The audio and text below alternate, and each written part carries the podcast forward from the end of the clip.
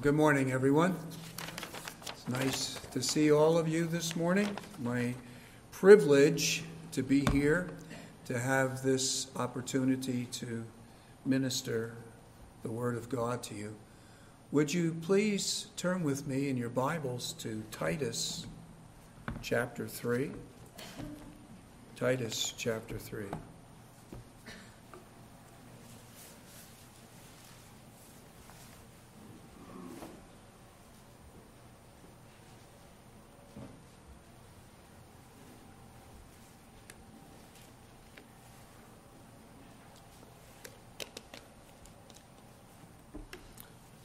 Titus chapter 3, I'm going to read starting in uh,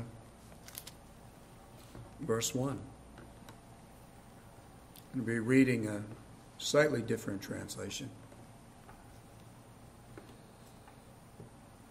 Remind them to be in subjection to rulers and authorities, to be obedient, to be prepared for every good work, to defame no one, to be uncontentious, forbearing, demonstrating all meekness toward all men. For formerly we too were ignorant, disobedient, deceived, enslaved by various desires and pleasures leading life in malice and envy, detestable, hating one another, but when the kindness and benevolence of God our Savior appeared, not by righteous works that we did, but according to his mercy, he saved us by the washing of regeneration and renovation by the Holy Spirit, whom He poured out on us abundantly through Jesus Christ our Savior, in order that, having been justified by His grace, we would become heirs according to hope of life eternal.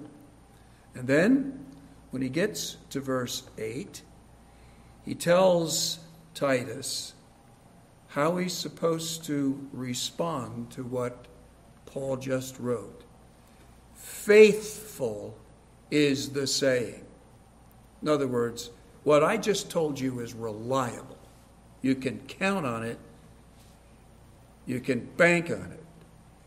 And Concerning these things, I desire that you affirm confidently, to the end that those who have believed may be careful to maintain good works.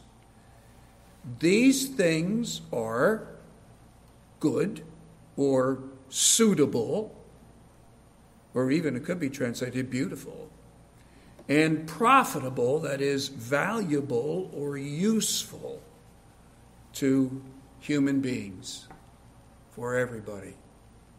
So, what I just told you, Titus, is something that's useful and it's something that's valuable for everybody. So, it's useful for children, it's useful for teenagers it's valuable for singles. It's profitable for married people. It's profitable for those that are old and for those that are young and for men and for women. Now, did I leave anybody out? If you're listening to this, did you belong in your own mind to one of those categories? You do, right? So it's profitable and suitable for you. It's profitable and suitable for me. It's a reminder. He says, remind them. And so, as we consider this useful for everybody, valuable and good for everybody reminder, from the Apostle Paul this morning. Let's pray and ask for God's blessing on the ministry of His holy word. Father, as we draw near to your holy presence this morning, we acknowledge our complete and total 100% dependence upon you. We have no safety net. We have no clever gimmicks. We completely rely upon the Holy Spirit. We totally depend on your grace and your presence and your power if there is to be any benefit spiritually to any of us from this word this morning. We pray for sinners and for saints. We pray that you would bless each appropriately by your word, but especially we pray that you would glorify your own great name because you are worthy, that you would magnify the name of Jesus, that his kingdom would come in power, and that your great name would be praised and would be honored and would be magnified in every heart that is here. We ask this in Jesus' name. Amen. Now, if I've said this over the years from the pulpit, if I've said it once, I've said it a thousand times. Christianity is not for good people who never did anything wrong. Christianity is for bad people. Christianity is for people that deserve to go to hell. It's about grace. It's about God's kindness and mercy and goodness and love to people who don't deserve it, who haven't merited it, who could never earn it. If God were not of this disposition, we wouldn't even have a Bible, let alone the Christian religion. It's not for good people. To sinners, we say this once we were dead in sin, and we deserve to go to hell just as much as you do. But we're not going, and you don't have to go either. And what we want for you is the very same blessing and mercy and grace that God has so richly showered on us. And to Christians, we say this never forget, brothers and sisters, what we were. Never forget what God did for us. And never forget what we were and what God did for us and what that means about how we ought always to behave. And that's the reminder that we want to consider this morning. It brings us to our text where he says, Remind them to be. Now, when I think of a reminder, I cannot help but think of my lovely, beautiful, wonderful wife of 43 years. She has these little reminders, and I never know when I'm going to run into them. They're little yellow sticky things, and sometimes there's one on the cabinet door. Sometimes there's one on the kitchen counter. Sometimes there's one on the front door on the way out. And they're reminding her all over the house of important things, things she knows, but things that she's supposed to do so she doesn't forget. She has a reminder. And what Paul's saying to Titus is, you know, here in this passage, I'm going to write you some little yellow sticky notes that we as Christians need to be reminded of. Things that we know. It's nothing new, it's nothing you don't know. But he says, remind them. So you come to the piano and you put a little yellow sticky note on it. Put a little yellow sticky note on the front of the pulpit. Put one on the door on the way in. Put one on the door on the way out. Put one up on the wall and says, This is what I'm going to remind you about. So you don't forget it. Because you constantly, as Christians, all of us, we need to be reminded. There are things we need to keep in mind and never forget. Now I come to the skeleton of the text. The skeleton of the text. If you look at the skeleton, and maybe that's a maybe that's kind of a gross illustration. I don't know. I hope not. But uh, how about a backbone that's probably just as gross? But I'm just going to give it to you. Remind them to be, because we also formerly were, but he saved us. Remind them to be, because we also used to be, but he saved us. Now that's the heart of it. So it's got three main focal points. Remind them to be, that's how we ought to live. And I, when I sent this email, and I think you've got uh, in your handouts or something, this basic outline, right? You got that in front of you? Okay. I didn't have these headings at the time. I told Pastor Bill, well, I'll come up with them later. But basically, this is what I come up with what we ought to be humility. What we used to be depravity. What he did for us mercy. So, what it's about. So You got these little sticky notes, a yellow sticky note. The first one says, humility, don't forget that. You got your second little yellow sticky note, and what does it say? Depravity, don't forget that. And you got your third one, don't forget this, it's sticking right on the front door mercy. When you go out the door, mercy on a sticky note out the door. Humility, depravity, mercy. Remind them what we ought to be gospel humility. Remind them what we used to be depravity. Remind them what He did for us mercy. He saved us. We used to be living in all kinds of sin, and that means we ought to behave with gospel humility. And that's what I want to tell you this morning. Thank you for coming.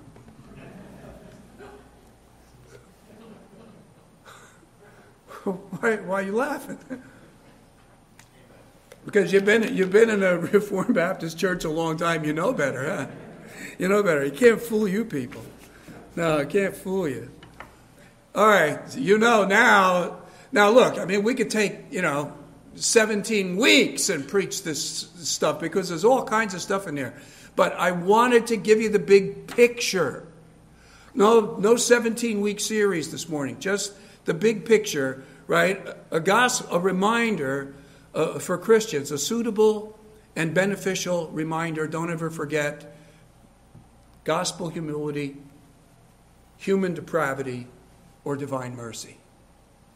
Gospel humility, got the sticky note? Human depravity, divine mercy. Well, let's start with gospel humility. Never forget, brothers and sisters, as Christians, how we should behave. Never forget. Now, the way he presents this you may want to study it in detail, but he structures it in terms of five different little infinitives that he uses in order to present how gospel humility relates when it comes into contact with different things. Now, how does gospel humility behave when it comes into contact with civil authority? How does it behave when it comes into contact with God's revealed will revealed in His Word? How does gospel humility act when it comes into contact with human suffering and need? How does gospel humility act when it comes into conflict with scandal and allegations of a scandalous nature? And how does gospel humility act when it comes into contact with conflict and wrong. So, that's basically what he's doing. He's given us a picture of gospel humility in action in different connections and in different relations. In relation to civil authority, in relation to God's revealed will, in relation to human suffering, in relation to scandalous allegations, and in relation to conflict and controversy and squabbling and fighting and being wronged and all that stuff. Does that make sense? So I just, I, I again, I got to give you an overview this morning. That's all I could do. So, how does gospel humility react when it comes into contact with civil authority? It's respectful of civil authority. That's what he says. He says, uh, if you notice, remind them to be in subjection to rulers and authorities. It has a demeanor of respect for civil authority, behaves in a law abiding manner. Well, how does it react or how does it connect to God's revealed will? Now, it's true there may be some overlap because God's revealed will also addresses the issue of civil authority. But this second word has a broader connection. It's talking about God's revealed will, revealed in His Word, and when gospel humility comes into contact with God's revealed will in Scripture, it is compliant. Remind them to be, in connection with civil authority, in subjection uh, to rulers and authorities. In connection with God's revealed will, remind them to be compliant, to be obedient, to have a conscientious willingness to do whatever God tells us to do in His Word.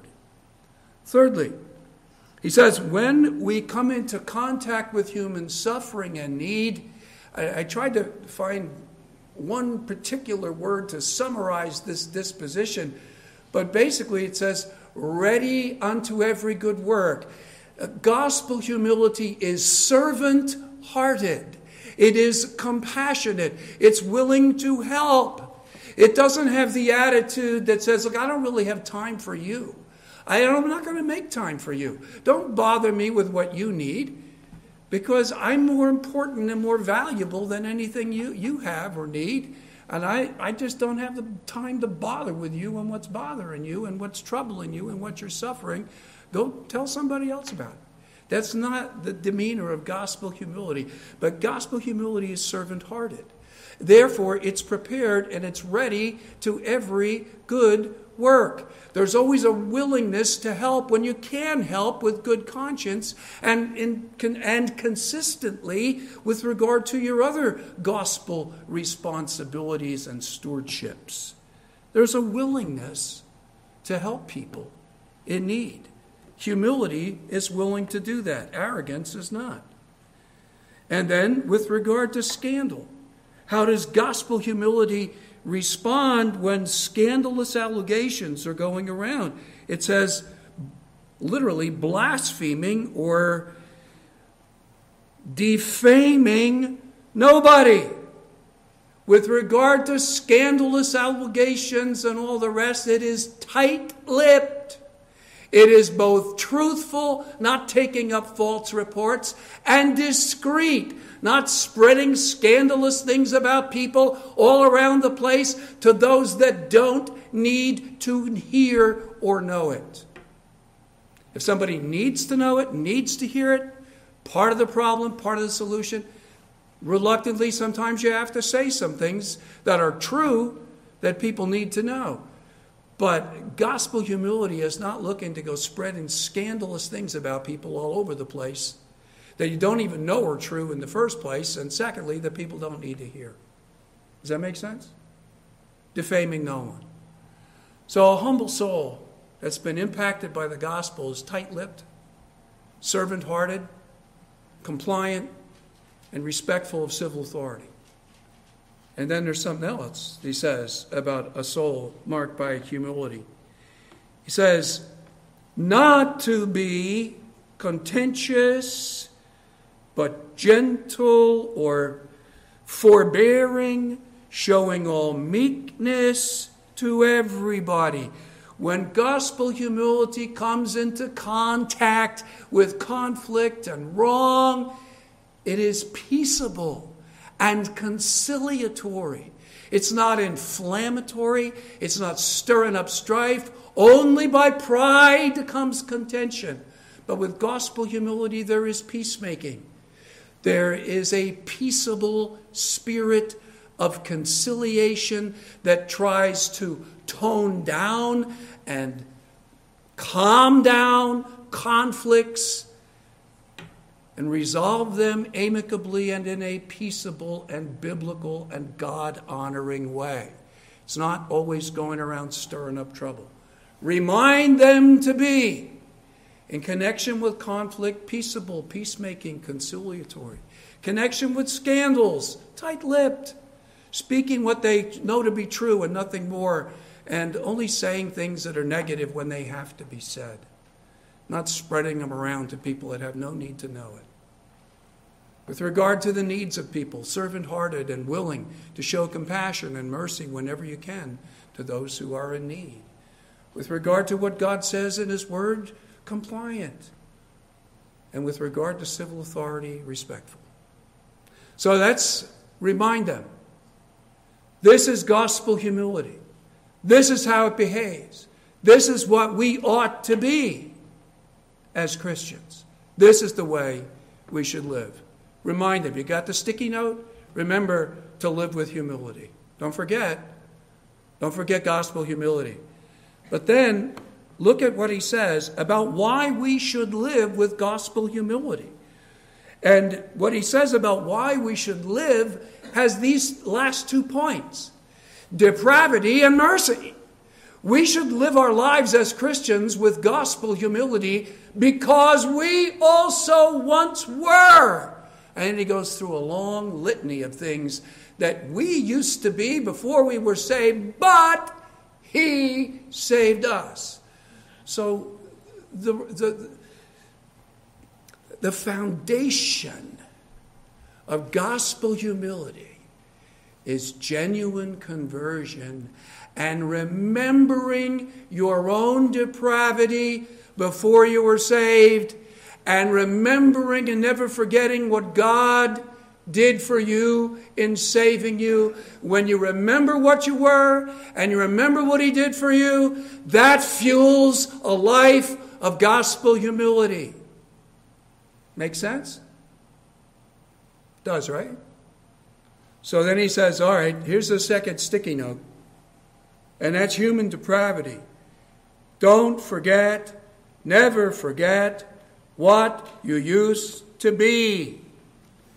And now he describes what we used to be. And again, I mean, we could have seven sermons on this, I suppose, because he uses seven different ideas with adjectives and participles, and he strings them all together to give a picture of what Christians were, how we used to live before God saved us. And the first of those things that he says about us is that we were ignorant.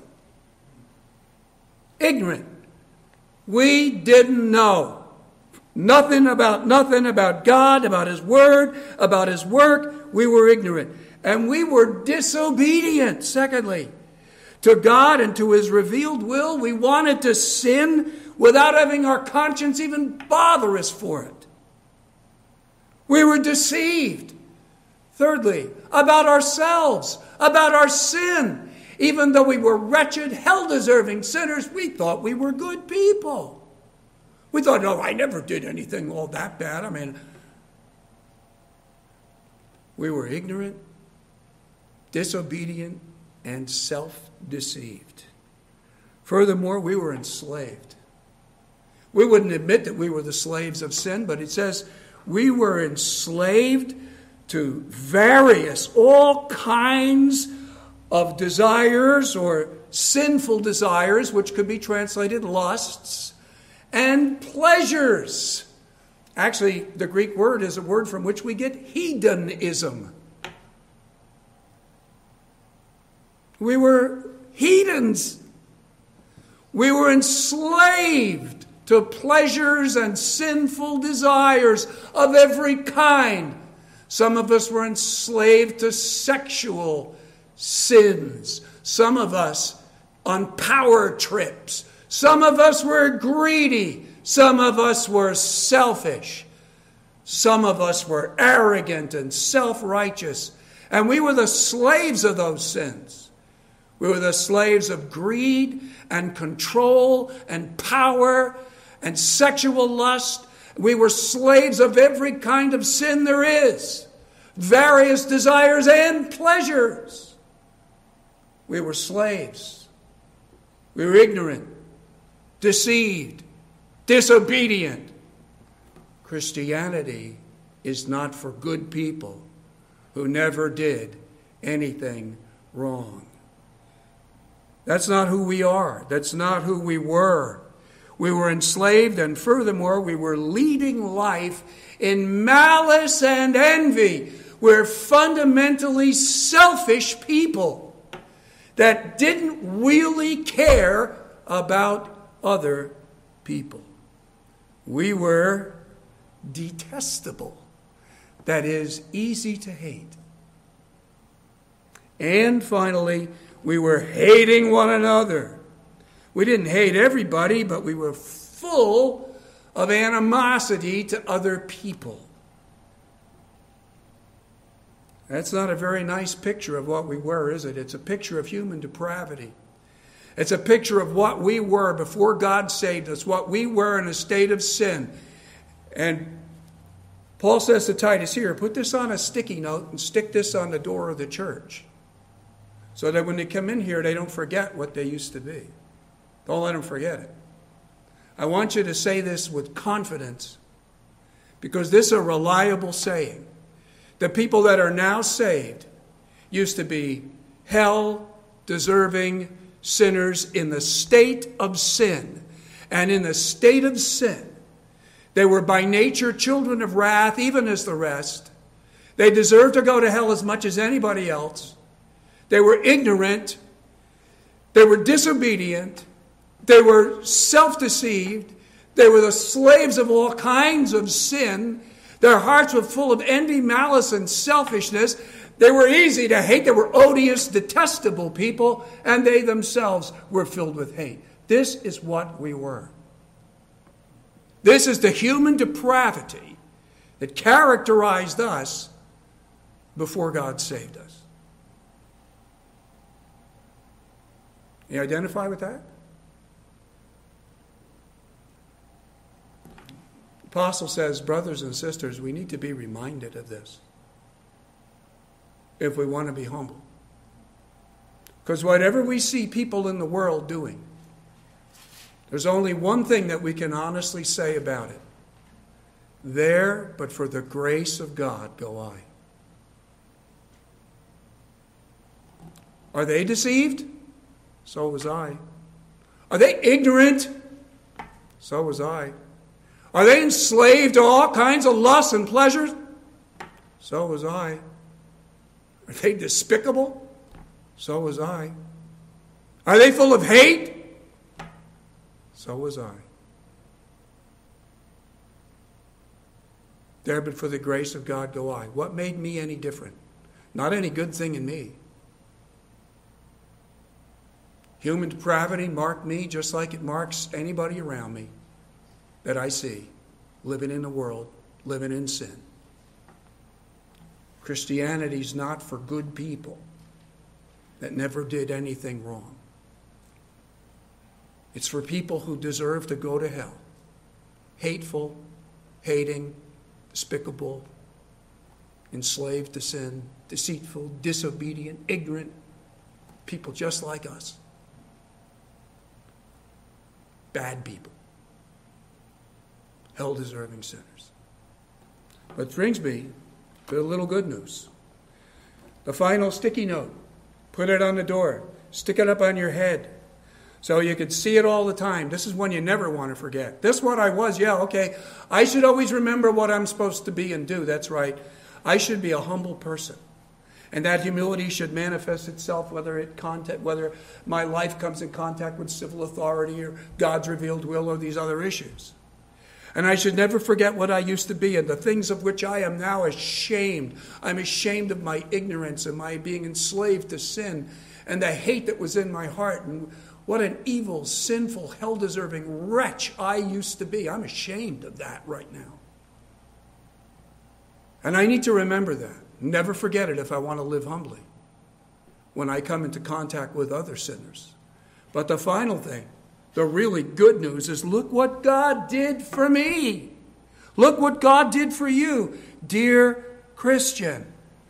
The final sticky note doesn't have duty of gospel humility and it doesn't have human depravity written on it. It's got written on it divine mercy. Never forget divine mercy. Remember what God did for us. He converted us, but He saved us. He changed our lives, blessed be God. He changed our lives radically. He changed our lives permanently various ways you could outline what he says about this because the structure of it is unusual. I won't get into the grammatical points. I just want to look at the roots of conversion, how he saved us, from what root it came, the blessings of conversion, and then the blessed fruit of conversion. The root, the fountain of conversion the cause of it is God's unconditional, sovereign love. This is what I used to be disobedient, enslaved, dead in my sins. But, blessed be God, when the kindness of God our Savior and His love for human beings, it would be letter for letter equivalent philanthropy appeared. And he's saying that these two things are to be considered together as one because the verb is not plural but singular. When these things combined as one idea, God's great goodness and love, when it appeared, when it showed up in my life, this is what I was doing. This is what I used to be. And then God's love showed up.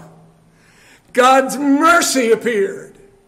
He saved us, not according to any good works that I did, but according to His mercy. Mercy looks upon my misery, looks upon human suffering, it looks upon helplessness.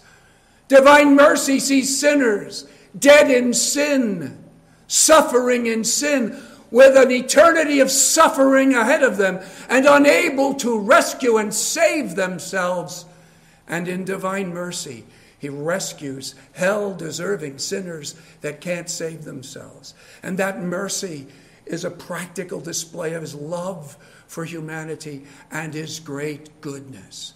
Later, he calls it grace, that being justified by his grace, mercy and grace together. Grace has a special focus on what we deserve. What we deserve is damnation. Mercy has a special focus on what we need and our own inability to provide it. Mercy, grace, goodness, love. Those are the roots. That's the fountain from which our conversion flows. It's all of God's love. It's all of God's goodness. It's unconditional love. When we were dead, He loved us and made us alive. He loved us when we were living in all these sins. He loved us when we were ignorant and deceitful and disobedient and self deceived and enslaved. When we were all that, He set His love on us. His goodness reached down to us. It appeared in our lives. He showed up and He saved us. Unmerited, unconditional love, grace, and mercy. That's the fountain, dear people of God, from which your salvation, your conversion flows. And then consider that he also speaks about the blessedness of conversion, the blessings, the irrevocable, that is, that can never be revoked or taken away, benefits and blessings of conversion. And he mentions the moral blessing, regeneration, the experiential blessing, the presence and gift of the Holy Spirit, the legal blessing, justification. See how he puts it. He says, But he saved us. Verse 5 the moral blessing through the washing of regeneration and renewing of the Holy Spirit. Verse 6 the experiential blessing, which or whom he poured out on us richly. Verse 7 that being justified by his grace, the legal blessing. The legal blessing, justification. Experiential blessing, the presence of God with us by the Holy Spirit in our lives. The moral blessing, regeneration, the moral renewal of our whole soul. So we have God's operating room where, as a moral spiritual surgeon, he comes in and takes out the heart of stone, the wicked, evil heart of unbelief, and he puts in a new heart. He morally renews us, recreates us morally gives us repentance, gives us faith, regenerates us, gives us spiritual life, raises us to spiritual life from spiritual death. It's all of God. And the moral heart transplant that He did for us, His operating room. And then He talks about the living room, this very same Holy Spirit. When we believe, we were sealed with the Holy Spirit of promise, which is a down payment of our inheritance. If any man does not have the Holy Spirit, the Spirit of Christ, he's none of his.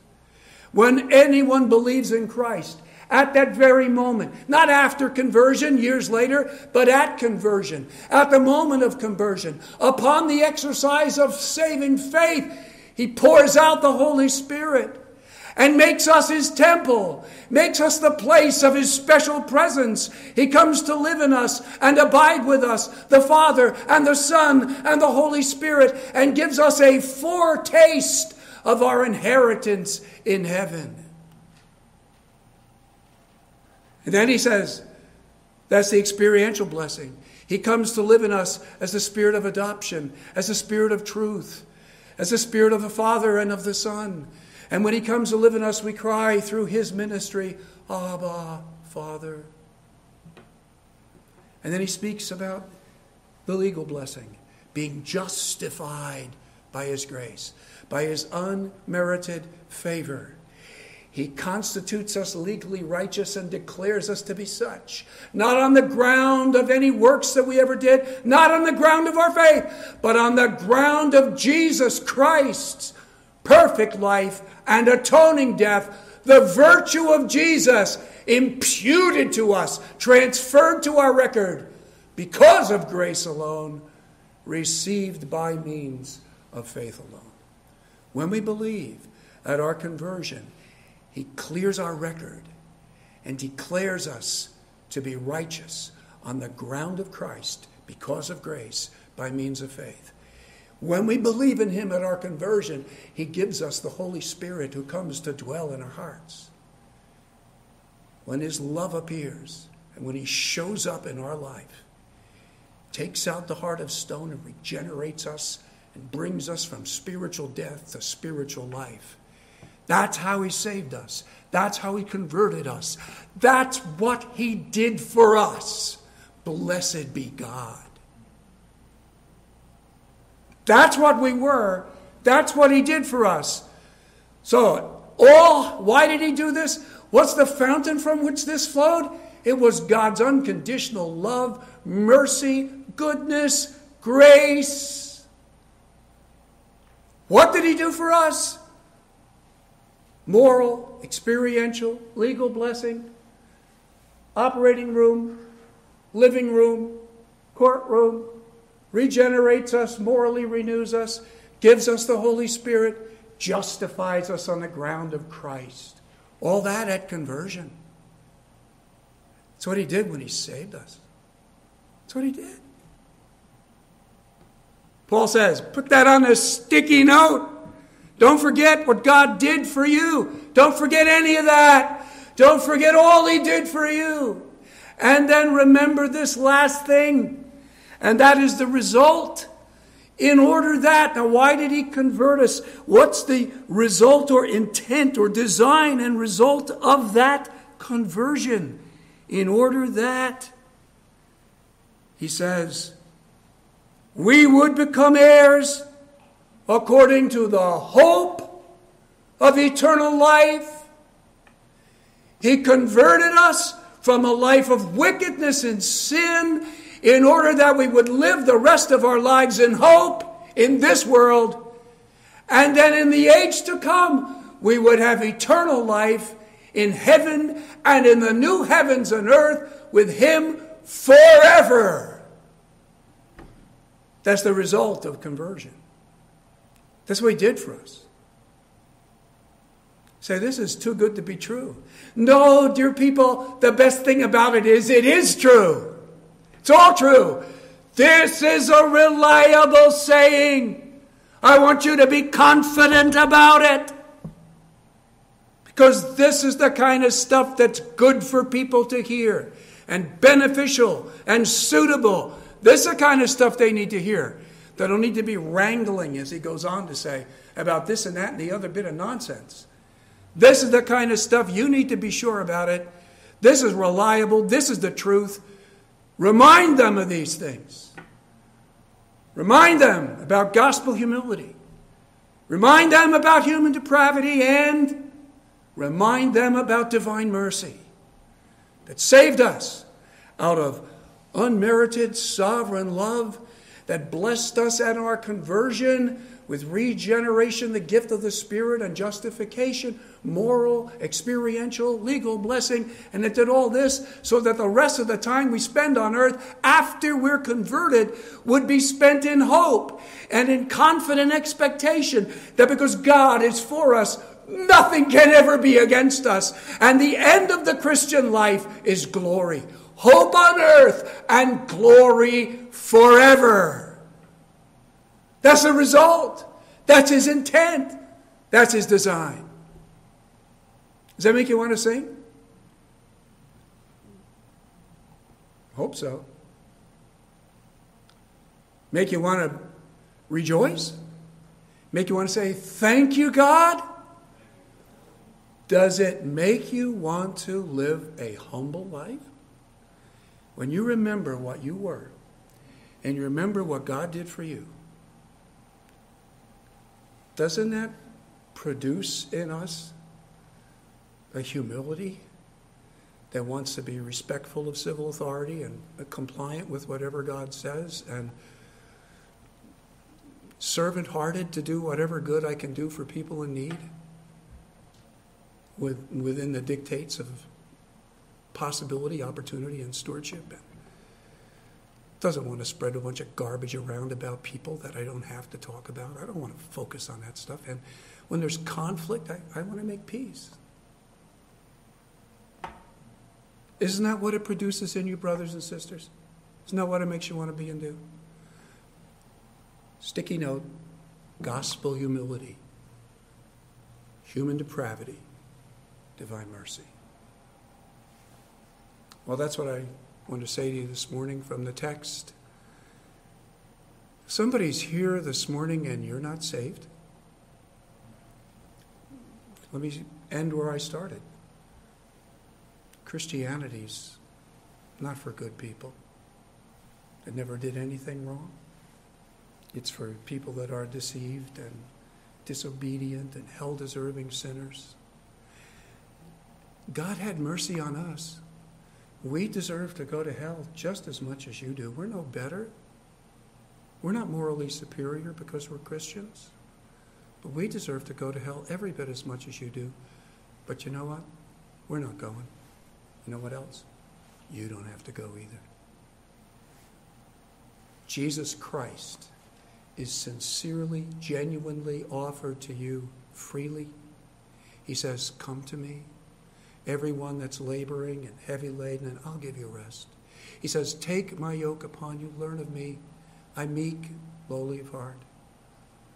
Whosoever is willing, let him come. Take the water of life freely. Why will you die? For I have no pleasure in the death of the wicked, but rather that he turn and live. What must I do to be saved? Believe in the Lord Jesus Christ, and you'll be saved. For if you will confess with your mouth Jesus is Lord, and believe in your heart that God raised him from the dead, you'll be saved. And him that comes to me, I'll never, never cast out. The very same mercy that he showed to us, he offers to you. He offers it to you sincerely and freely. Call upon him. For whosoever will call on the name of the Lord will be saved. Jesus is alive, and he's able to hear you, and he's willing to save all who ask him to save them in faith and in gospel repentance. Finally, dear brothers and sisters, I, I just say this in closing. Remember these things. Don't forget this. Remember it. Remind yourself. You got to put a little sticky note around the house? Put a little sticky note. Doesn't have to be yellow, but could be. Put around the house say gospel humility, human depravity, divine mercy. Don't forget those things. May God be pleased that we would remember them for our good and His glory. Let's pray.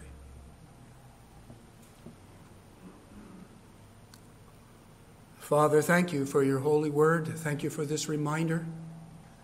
And we pray that by the Holy Spirit we would take it to heart, that we would never forget how we should behave, and you would increase the gospel humility in all the lives of every Christian here, that we would never forget what we were. We would always remember the things of which we are now ashamed. We would never forget them, so that we would not become arrogant and puffed up.